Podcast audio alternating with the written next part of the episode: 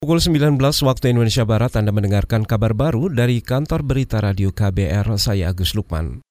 Wakil Presiden Ma'ruf Amin enggan menanggapi pemberhentian Direktur Jenderal Imigrasi Roni F. Sompi. Wakil Presiden Ma'ruf Amin menyerahkan masalah itu sepenuhnya kepada Menteri Hukum dan HAM Yasona Lauli. Ma'ruf mengatakan Menteri Hukum merupakan sosok yang tepat untuk menentukan tingkat kelalaian bawahannya sehingga menjadi yang paling berhak juga menjatuhkan sanksi dan hukuman kan yang menentukan dicopot apa tidak itu kan menterinya. Nah menteri menilai seperti apa. Nah, nanti kan bisa dilihat selanjutnya itu. Karena memang kalau memang itu sudah dianggap lalai nah tentu ada ada konsekuensi kelalaian itu. Itu kita nanti uh, tanya pada menterinya seberapa lalainya itu ya itu tadi Wakil Presiden Ma'ruf Amin. Saudara sebelumnya, Menteri Hukum dan HAM Yasona Lauli memberhentikan Roni F. Sompi dari jabatan Direktur Jenderal Imigrasi. Pemberhentian itu menyusul simpang siurnya informasi mengenai keberadaan politisi PDI Perjuangan Harun Masiku yang kini menjadi tersangka dan buronan Komisi Pemberantasan Korupsi KPK.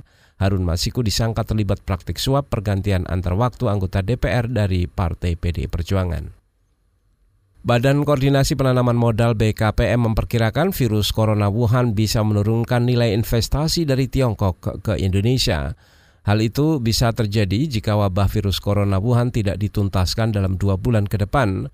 Kepala BKPM Bahlil Lahadalia mengatakan Prediksinya itu mengacu pada nilai investasi tahun lalu di mana Tiongkok menempati peringkat kedua negara dengan investasi terbanyak di Indonesia dengan nilai 68 triliun rupiah atau 16 persen dari total nilai investasi. Kita akan hitung lagi, tapi kalau sampai dua bulan corona ini nggak terselesaikan, pasti akan berdampak pada realisasi investasi dari China. Berapa uh, angkanya? Itu kita akan hitung lagi tentang potensi gagalnya mereka masuk di sektor apa dan di mana saya sekarang mereka berada. Kepala Badan Koordinasi Penanaman Modal BKPM Bahlil Lahadalia menambahkan potensi berkurangnya investasi Tiongkok ke Indonesia akibat wabah virus corona Wuhan memang belum dihitung, tapi pasti akan ada efek negatif untuk penanaman modal ke Indonesia dalam jangka pendek.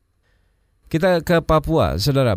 Seorang bocah berusia 8 tahun mengalami luka tembak pada saat kelompok bersenjata menembaki markas Koramil Intan Jaya Papua kemarin. Juru bicara Polda Papua Ahmad Mustafa Kamal menyebut bocah bernama Jackson Sondegau itu sedang bermain di halaman rumah pada saat perutnya tertembak. Ketika itu tiga anggota orang dari kelompok bersenjata berboncengan sepeda motor melintas depan markas Koramil Intan Jaya dan melepaskan tembakan membabi buta. Korban langsung dibawa lagi sama kedua orang tuanya eh, ke puskesmas untuk melakukan perawatan. Orang tuanya tahu pasti bahwa tembakan itu membabi buta yang dilakukan oleh kelompok api yang orang tua korban melihat betul uh, ketika peristiwa itu terjadi. Juru bicara kepolisian daerah Papua Ahmad Mustafa Kamal menyebut saat tiga orang anggota kelompok bersenjata itu menembaki markas Koramil Intan Jaya, ada personel tentara yang berada di markas yang balas menembak sehingga satu orang dari kelompok bersenjata itu tewas dan dua lainnya berhasil melarikan diri. Demikian saudara kabar baru dari KBR, saya Agus Lukman.